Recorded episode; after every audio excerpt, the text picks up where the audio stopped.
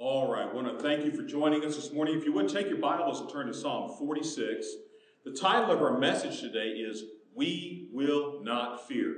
And you'll see that in the verses we read those in just a few moments. We will not fear. You know, in this day and age, there's a lot of fear going around, obviously, with the circumstances that we're all, we've been dealt, and some are going through greater fear than others, and some aren't dealing with any fear whatsoever. But usually, somewhere along the way in life, you know, whether it's in our present time or somewhere else down the line, we will experience some type of fear through the circumstances that we're going through. And uh, God addresses this in Psalm 46. So if you would take your Bibles, Psalm chapter number 46 says, God is our refuge and strength, a very present help in trouble. Therefore, we will not fear. There's the title for our message. Even though the earth be removed, and though the mountains be carried into the midst of the sea, though its waters roar and be troubled, though the mountains shake with its swelling, Selah. There is a river whose stream shall make glad the city of God, the holy place of the tabernacle of the Most High. God is in the midst of her. She shall not be moved. God shall help her just at the break of dawn. The nations raged and the kingdoms were moved. He uttered his voice. The earth melted. The Lord of hosts is with us. The God of Jacob is our refuge. Selah. Come, behold the works of the Lord, who has made desolations in the earth, who makes war cease to the end of the earth. He breaks the bow and cuts the spear in two. He burns the chariot in the fire. Be still and know that I am God. I will be exalted among the nations. I will be exalted in the earth. The Lord of hosts is with us. The God of Jacob is our refuge. Selah. Father, bless this reading and preaching and teaching of the Word of God. Penetrate our hearts. Holy Spirit, speak to us. Cause us to be more like Jesus as we pray all, all the time, Lord. We want to be changed, become more like you.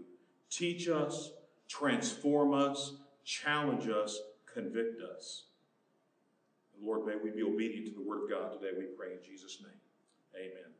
We will not fear. Fear began in the garden. I think most of us probably remember Adam and Eve were in the garden. They took of the tree of the uh, uh, knowledge of good and evil. God said, Don't take of that tree, but they did anyway. And uh, so what did they do? They their eyes were open. Scripture says they realized they were naked, and they they covered themselves and they hid from God. Then who comes walking down the trail? Here comes God. Adam, where are you? Remember that? He's calling out for Adam in Genesis chapter number three. And Adam comes out and he says, Lord, I heard your voice. And I was what? He said, I was afraid. You know, that, that doesn't seem right, does it? When you hear the voice of God, that ought to be inviting. That ought to be something where you just, you're longing to hear. But in this particular instance, because of his sin, he was in fear. I heard your voice and I was afraid. Second Timothy 1 7 says that God has not given us the spirit of fear, but of power and of love and of a sound mind.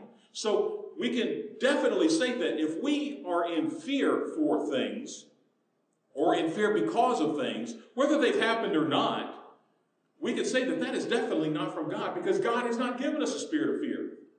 God has given us a spirit of faith. And you know, faith and fear, they, they don't go together. They simply don't. They're like oil and water. To be in fear is to have a lack of faith. Let me say that again. To be in fear is to have a lack of faith. Peter, remember him when the guys were all out on the Sea of Galilee and the, the waves were just pounding the ship and the wind was blowing and uh, they were in fear for their lives. And this is happening, you know, very early in the morning and Jesus comes out to them walking on the water. And Peter demonstrated great faith. What did he do? Remember that? He said, Lord, if it's really you, allow me to come out on the water. Lord, help me to get out of this boat, come out on the water, and walk towards you. And Jesus said, Come on, you know. I mean, it took great faith just for him to ask that question. How many of us would have thought of asking that question? Let me walk on the water to you. I'm not sure that I would have. So that was pretty bold of Peter to do that. And he gets out of the boat and he's walking on the water and he's walking towards Jesus. But then Peter begins to see the waves crashing. Maybe he's feeling the wave crash up against his, his, his knee or his, his ankles. Maybe he's beginning to feel the wind blow his outer garment or, or to his, the wind blowing his, through his hair, his beard, or maybe he's, and he's all of a sudden his focus is off of Jesus and it's on everything else. And what did that cause? It brought fear. In fact, Peter began to sink and he cried out, Lord, save me. And of course, the Lord saved him. And when he got into the boat, after Peter went through this episode of great fear, thinking he was going to die, and asking Jesus to save him, Jesus gets him in the boat. And what did Jesus say to him?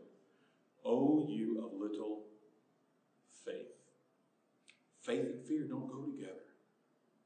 Fear. Oh, you of little faith. Faith and fear simply do not go together. Fear is a lack of faith. Someone once said, Fear knocked on the door, faith answered, and no one was there. That's kind of a cool thought to think about because when you're living by faith, you don't have to worry about fear. You know, we fear a lot of things, obviously. You know, the circumstance we're in right now, the coronavirus pandemic, uh, thousands upon thousands have lost their lives. You know, and uh, that's that's sad, and, and we, we, we, fear that. We fear that does, we we hope that it doesn't happen to us or any of our family members. We don't want it to go uh, on to happen to anybody else. We want this thing to come to an end right now. But a lot of people are living in fear loss of their life, loss of their health, maybe loss of a family member, uh, living in fear because they lost their job. Where's the money going to come from? How am I going to pay the mortgage? How am I going to pay the light bill? How am I going to keep the water running? How am I going to put food on the table for the kids? You know. And so there, there's a lot of fear out there. Maybe you're, maybe it's not that. Maybe you're living in fear of a, in waiting on a, a doctor's report. Is it cancer? Is it not cancer? Maybe you're living in fear because you, your children have graduated high school or they're about to graduate high school, and you fear that they're going to leave the Lord. They're going to leave the church once they get out. That's, I understand. I understand. We, as parents, we we all think those kinds of things. Maybe you're living in fear because you don't know what the future holds. This is why Scripture says, don't worry about tomorrow. Tomorrow will take care of itself. Take care of today. Live for God today. Trust Him today. But nonetheless, God says in verse number 2 of Psalm 46, we will not fear the sons of Korah that wrote this, these sons of Korah that were, these were Levites who served in the temple. They're writing the psalm here, the psalm that would have been sung in the temple, sung in the, the synagogues, sung and known by the Jewish people. And he's making a point here. We're not going to fear. You know, uh, many of you, I'm sure, have uh, taken a plane flight. I'm, sure I've used this illustration before. Uh, and you're on that plane flight, and everything seems to be going well, you know. And then all of a sudden, you kind of feel a little a little bump. You know what I'm talking about? You feel that bump in the air. And if you're sitting by a window, you look out that window and you can kind of see the, the wings even maybe even bouncing up and down, right? And all of a sudden fear begins to set in a little bit. All of a sudden that, that bumping becomes more numerous. And all of a sudden, before you know it, that the, the, the plane is going up and now all of a sudden it drops. It just feels like it drops 100 feet, right? And you're just, by that time, you're grabbing the, the rails next to you, the armrest next to you, and you're getting all white knuckled with those things, and you're afraid. You're wondering, what's going to happen? Are we going to, are we going to survive this, right? But then you hear this sound. Boom. Ladies and gentlemen, this is your captain speaking. We realize we've just uh, experienced a little bit of turbulence, and uh, we're going to adjust our altitude and our airspeed. We're going to get you out of this. Everything's going to be just fine.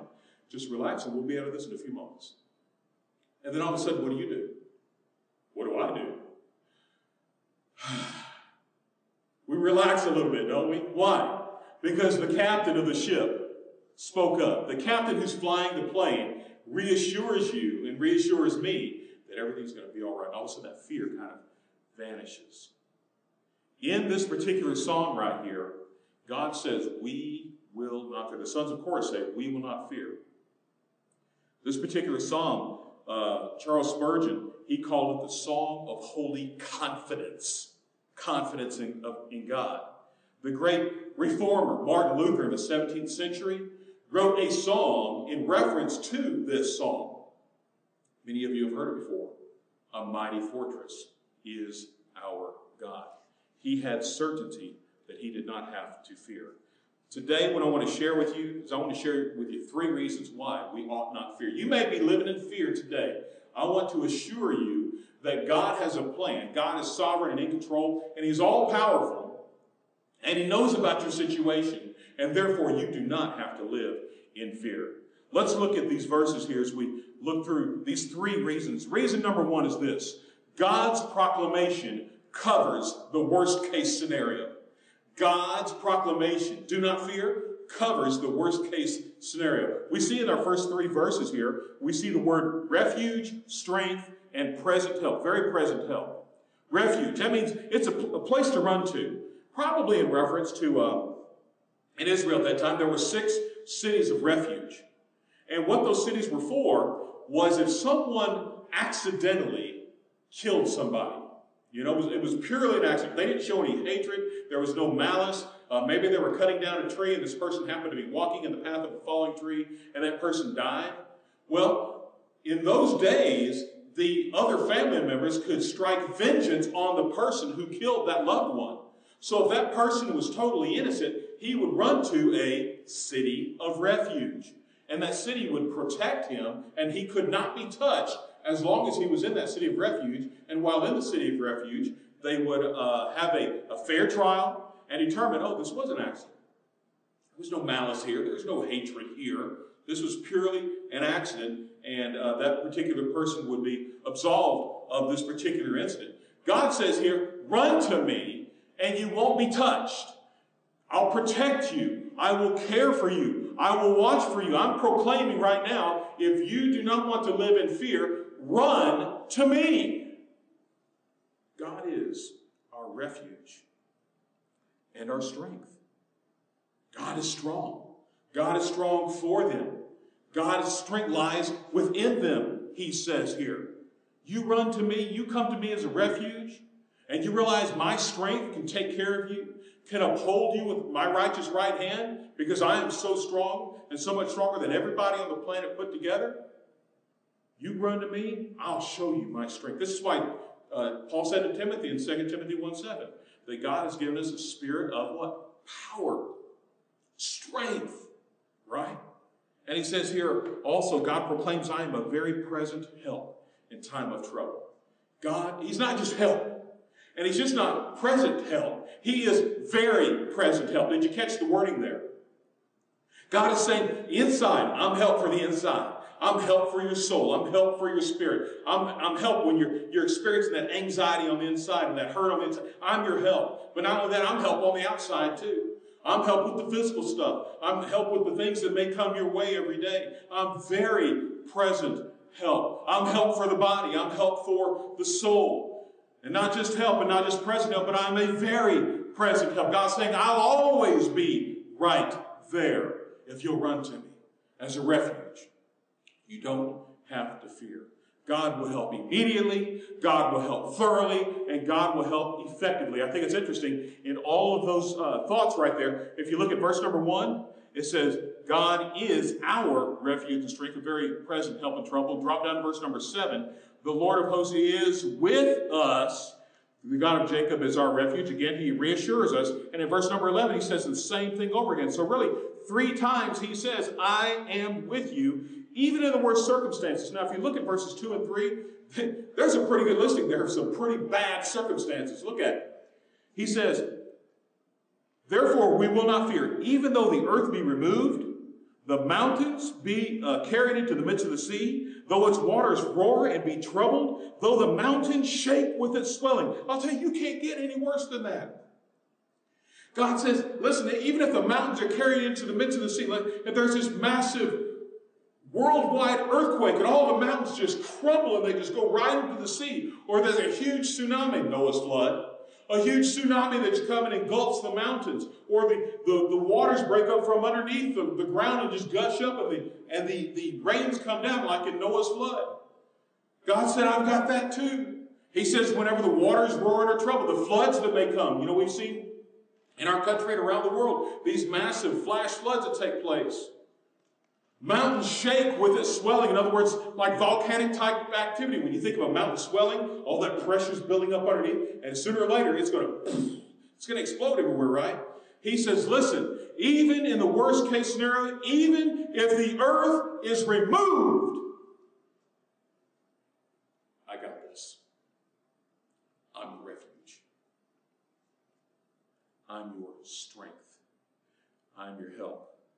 Doesn't matter what it is. Doesn't matter what your situation is. God is there to be your refuge, your strength, and your help. I'm a little bit of a Star Wars, Star Trek kind of nut. I don't go to conventions or anything like that. I know some people do it. That's fine, whatever, whatever they like to do. But I, I like watching the movies, and one of my favorite scenes is one of the recent uh, Star Wars movies that came out, The Last Jedi.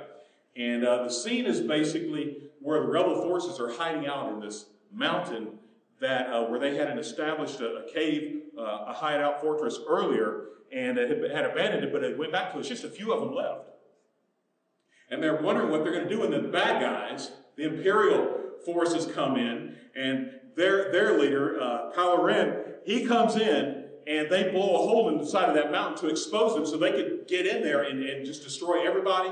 Let's end this whole thing. Let's be done with it. And then as that happens, all of a sudden someone walks through that cave, and it's Luke Skywalker. And Luke stops and says a few words to his sister Leia, and he says, It's going to be all right. I'll take care of it. And he, he walks out and he faces Kylo Ren, who he trained to be a Jedi, right? And you've got all these armored vehicles that are out there, these all-terrain armored transport vehicles that are there with their guns geared on, on the, that particular spot. And Kylo Ren says, I want all our forces to focus on Luke Skywalker. I want every gun, I want every everything, I want focused on him. Fire. And then you see, and they're just blowing him up, and Luke's just standing there, and you see smoke everywhere, and you see dust and rocks, and everything's flying everywhere. And then he screams out, More! You know? And then the guns just keep firing. Then he screams out again, More! And they keep firing, you know. And then finally, one of uh, Kylo Ren's subordinates says, I think we got him. I think, listen, stop this. We got this. It's over. So they call off the firing, and all of a sudden, the guns lower, they stop. The dust begins to dissipate. The rocks are falling to the ground. The dust settles. And who's standing there? Luke Skywalker. And he looks right at them and he goes, he just flips his shoulder like, that's nothing. That's nothing. Of course, we know now through the movie that that was a holographic image, but still, nonetheless, the point here is this God looks at everything that we have, everything that we go through, even if the earth is removed. He looks at coronavirus. He looks at all the things that you go through in your lifetime. You know what God says about that? That's nothing. That's nothing. God proclaims that He covers the worst case scenario. He's got all of this covered. Doesn't matter what's going on in life, God is our refuge. He is our strength. He is our very present help in time of trouble. We need to learn to run to Him. But also, secondly, not only is there's a proclamation, there's God's invitation. Verses 4 and 5, verses 8 and 9. God's invitation communicates the hope to come. Now, first of all, I want you to look at verse number 8. Verse number 8. It says, Come, behold the works of the Lord. There, there's, there's the invitation right there. Come.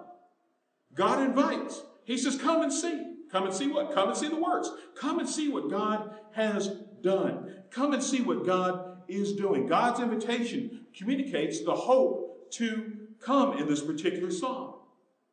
And if we look through the psalm, we'll look at several things here. He, he, invites them to come and look at the enjoyment of refreshing waters, chapter 4, verse number 1. There is a stream, there is a river whose streams shall make glad the city of God. Come enjoy the refreshing waters of this stream. Come and take part in it. Uh, this may be a reference back to Genesis chapter 2, verse number 10, where scripture says that there was a river flowing in and out of the Garden of Eden.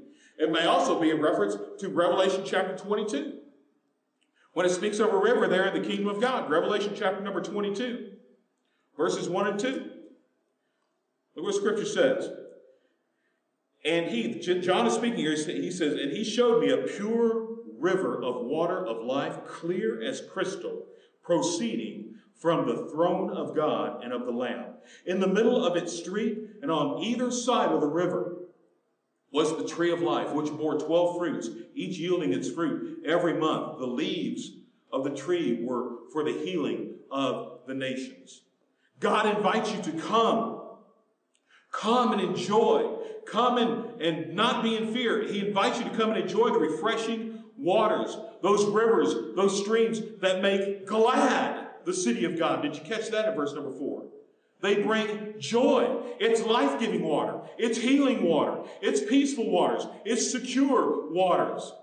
In the city of God, obviously here in the, because when this passage was written, it's probably referring to the, the city of Jerusalem, but we also know that the, the new Jerusalem one day will come down. God is saying, listen, I'm inviting you to come and enjoy these refreshing waters, not just now in this present life, but also those that are about to come in the future when the New Jerusalem comes down as well. But not only enjoy refreshing waters, but experience the presence of holiness. The latter part of verse number four. The holy place of the tabernacle of the Most High. God is in the midst of her. Come.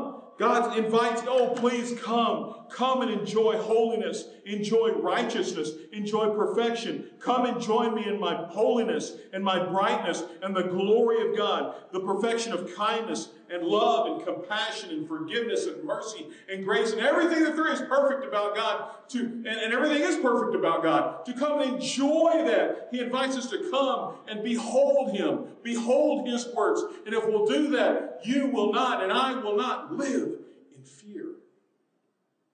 God invites us. Come enjoy the refreshing waters, enjoy or experience the presence of His holiness. Come, He invites us to establish rock solid saints. Rock solid saints. Establish your worth and your value in Jesus Christ. Latter part of verse number five says, And she, referring to believers, the people of God, she shall not be moved. You won't be moved when you're in the presence of God. There's nothing else that you want when we're in the presence of God. You know, why do, why do we chase after this and chase after that? We chase after worldly things and, and what the world has to offer and, and this pleasure and that pleasure and the other. Why do we chase after those things? Probably because we are either in, we are either not in the presence of God currently or we have not been in the presence of God recently. But when we're in the presence of God, God establishes us so that we're not moved. Psalm 16.8. Write that verse down. Psalm 16.8. I have the Lord always before me, the psalmist says, David, because he is my right hand and I shall not be moved. David says, I'm not going to be moved. Why? Because God's always before me. Paul mentioned uh, briefly this in 1 Corinthians chapter 15, verse number 58. He encouraged the believers of Corinth to be steadfast, unmovable, always abounding in the work of the Lord, knowing that your labor in the Lord is not in vain. Boy, God invites us to come and be established, to be rock solid saints, to be at His feet and to be uh, uh, in His glory. He also invites us to espy eternal victory espy eternal victory. Look at verses 8 and 9. Come, behold the works of the Lord. What works? Who has made desolations in the earth, who makes wars cease to the end of the earth, who breaks the bow and cuts the spear in two. He burns the chariot in the fire. God brings a, that final peace that we all long for. God brings finality to all of the mess that we're experiencing, and He brings peace when we are in His presence. Here, he says that wars are going to cease. The instruments of war are destroyed. I love the, the imagery here. He breaks the bow. I, am just imagining God taking the bow and, and just taking it. You know, we probably couldn't do this, but God just goes and just breaking it in half. He takes the, the spear and he breaks it in two. I can imagine God just taking spears, you know, and just going just breaking it over his knee, kind of like I don't know, Bo Jackson breaking a bat over his leg, you know, or over his head. You know, uh, I'm thinking here, God's just saying, no more war. He's looking to the future. He's looking to hope. And what God's saying here is, if you'll come and trust me as your refuge and your strength and your help, and I'm inviting you to come and, and worship with me and to be with me, I have a hope that you'll be able to see and in, just to take into your spirit that's going to bless your life, and you're not going to want to leave my presence. And all of a sudden, when we're in God's presence, you know what happens to fear? It flees. Not only is it God's invitation that communicates the hope to come, and God's proclamation that says He's got it all covered, every worst case scenario. Thirdly and lastly, God's direction settles everything. God's direction settles everything. Look at with me verses number 10 and 11. Be still and know that I am God. I will be exalted among the nations. I will be exalted in the earth. The Lord of hosts is with us. The God of Jacob is our refuge. Selah. Be still and know that I'm God. This particular, the, the Hebrew grammar here makes it an imperative. It's a command. First, God says, come. First, God says, proclaim. He proclaims something. And then he says, hey, come. He invites. But now he's saying, now that you're in my presence, be still. Be still. Be still. Be still and know that I am God. Be still and know that I will be exalted among the nations. I will be exalted in the earth. What's God saying there? God's saying, be still and understand something. I'm God and I win. I'm God and I win. I am God. I will be exalted in the nations. I will be exalted in the earth. I think of when Jesus was coming into Jerusalem on the donkey and and uh, just picturing the scene of hundreds upon hundreds, maybe even thousands of people just gathering around and shouting and laying down their palm branches and their, their outer coats and everything on the ground like they would for a king. And I remember the, the religious leaders. Remember what they did? They, they called out to Jesus. I believe it was in the book of Luke. They called out to him and they said, Tell your people to stop this. Tell them to stop praising you. Tell them to stop declaring that you are the king. And praise and Hosanna to the King of the Jews. And, and Jesus, you know, I, Jesus, you know, Jesus was a normal person, had emotions and, and, those kinds of things. And I can imagine Jesus on one of the, on that mule or on that donkey, just looking at them and smiling and saying, I can't. If they stop, the very creation around us would just shout my praise and they would be screaming, Hosanna, Lord, save us. I can imagine him just saying that to them with a big smile on his face. I can imagine that he was telling them, you know what? I will be exalted. I am God. I am the King of the Jews, as they say. And if they don't say it, all of creation is going to scream it. And trust me, you don't want that. Be still. Be still. You know, to be still before God, that's a tough thing. That's a tough task sometimes. To be still, you've got to be intentional about it. You've got to decide in your spirit, you know what? I'm going to take time. I will make time to be still before. You have to be intentional about it. But it's not just being intentional about it, it's also being directed and focused. It's one thing to get away and to be in a quiet place. It's another thing to be in that quiet place and now my focus is going to be on the Lord. It's got to be intentional, but it's got to be directional. Not just away from all the noise of life, but rather in the presence of the King. I want to share with you four quick thoughts here. Just and they all start with the letter S. You may say, Pastor, how can I how can I be still and know that He's God? You know, these four things, they're going to run totally against our grain. Totally against our grain. But let me give you four ideas. Number one, they all start with the letter S. Number one, stop. Stop. Right away, some of you right now are going, what, what, what, stop? Stop? You want me to stop? How can I stop? I got so much to do. That's your problem. Stop. Often we don't want to stop, or often we can't stop. You know, many of you today uh, are, are home with your families. Uh, maybe you are working from home, or maybe maybe you've lost your job. I don't know. Maybe you're having to teach your kids at home. But the regular things that we would normally do, we're not doing. I mean, think about it for a moment. With this whole crisis that we're going through, God has allowed a lot of things to be taken away. This is why I believe God's trying to get our attention. He's taken away pro sports. Yes. He's taken away the restaurants. He's taken away the parks. He's taken away the family events and the outings that we could go to. And, you know, we could go on with the list here movies. All those things that we like to enjoy doing as Americans, those things have been taken away because of this pandemic. So one would think that we should have, as a family and as individuals, we should have a whole lot more time on our hands, right?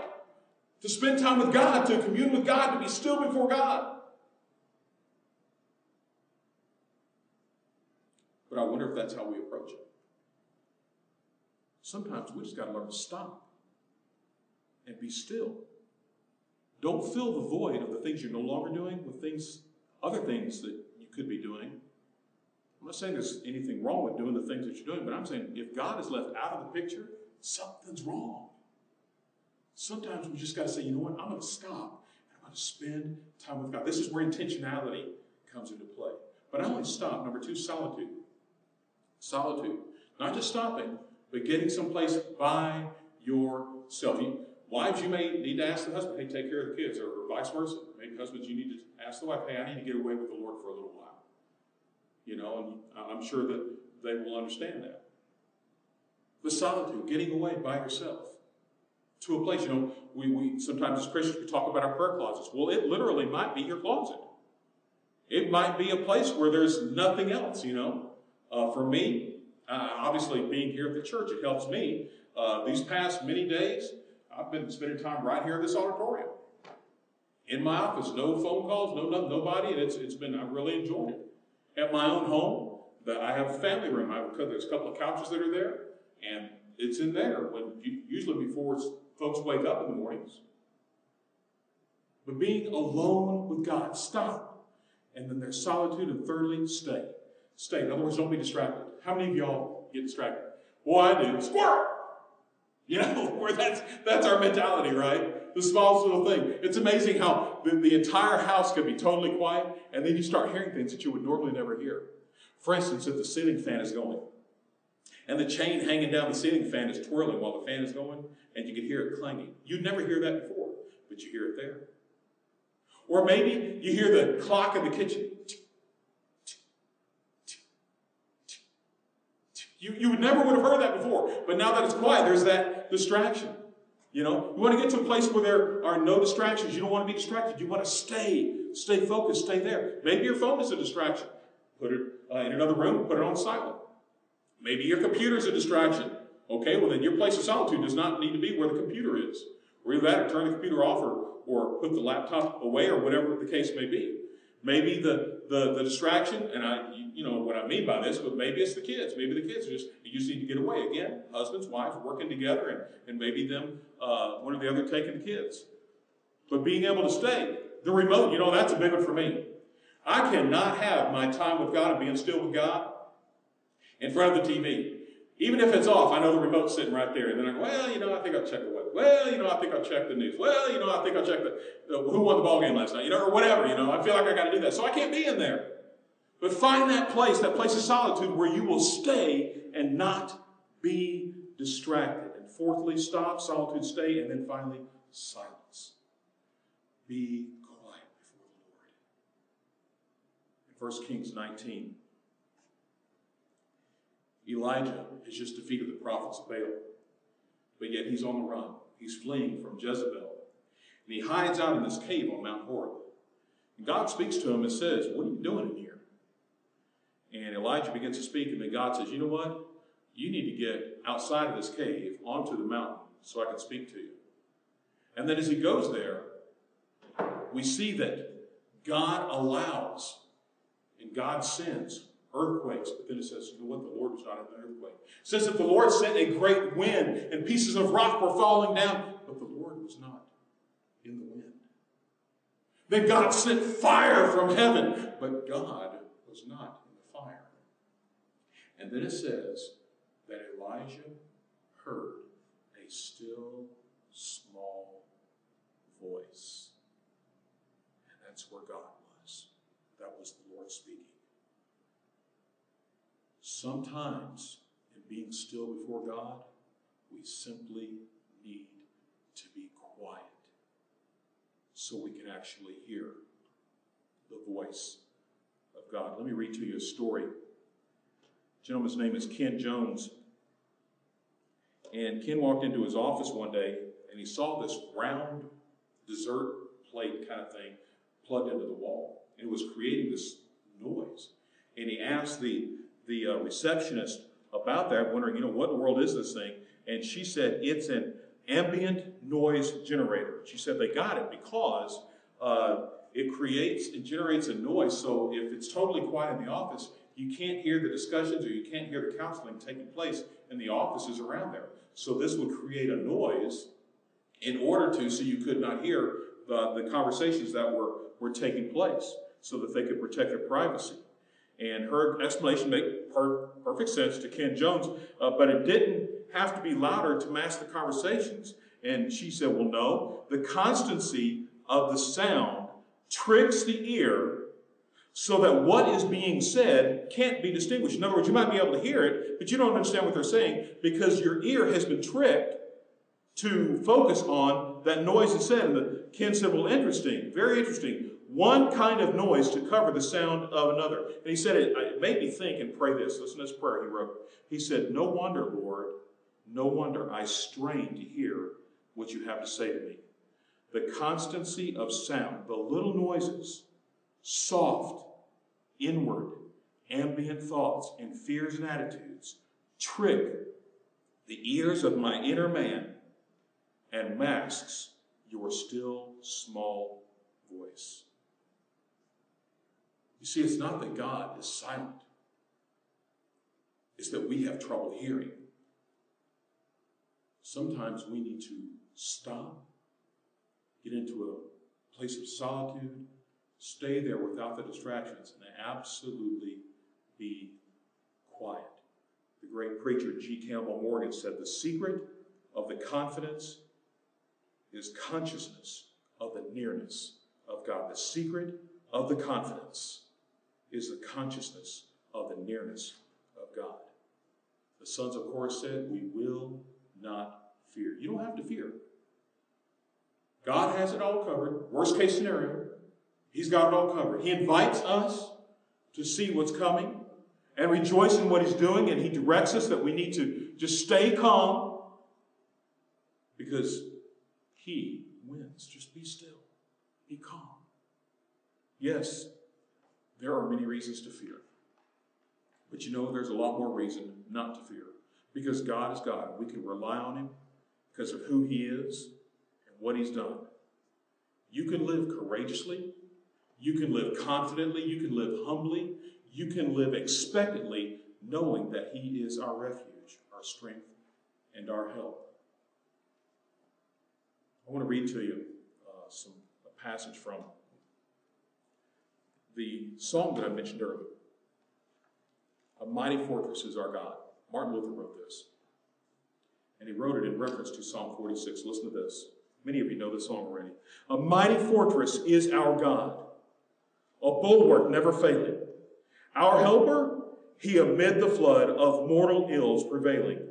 For still our ancient foe does seek to work us woe. His craft and power are great, and armed with cruel hate. On earth is not his equal. Did we in our own strength confide, our striving would be losing? Were not the right man on our side, the man of God's own choosing? Dost ask who that may be? Christ Jesus, it is He. Lord Sabaoth is His name, from age to age the same. And He must win the battle. That word above all earthly powers, no thanks to them abideth. The Spirit and the gifts are ours through Him who with us sideth.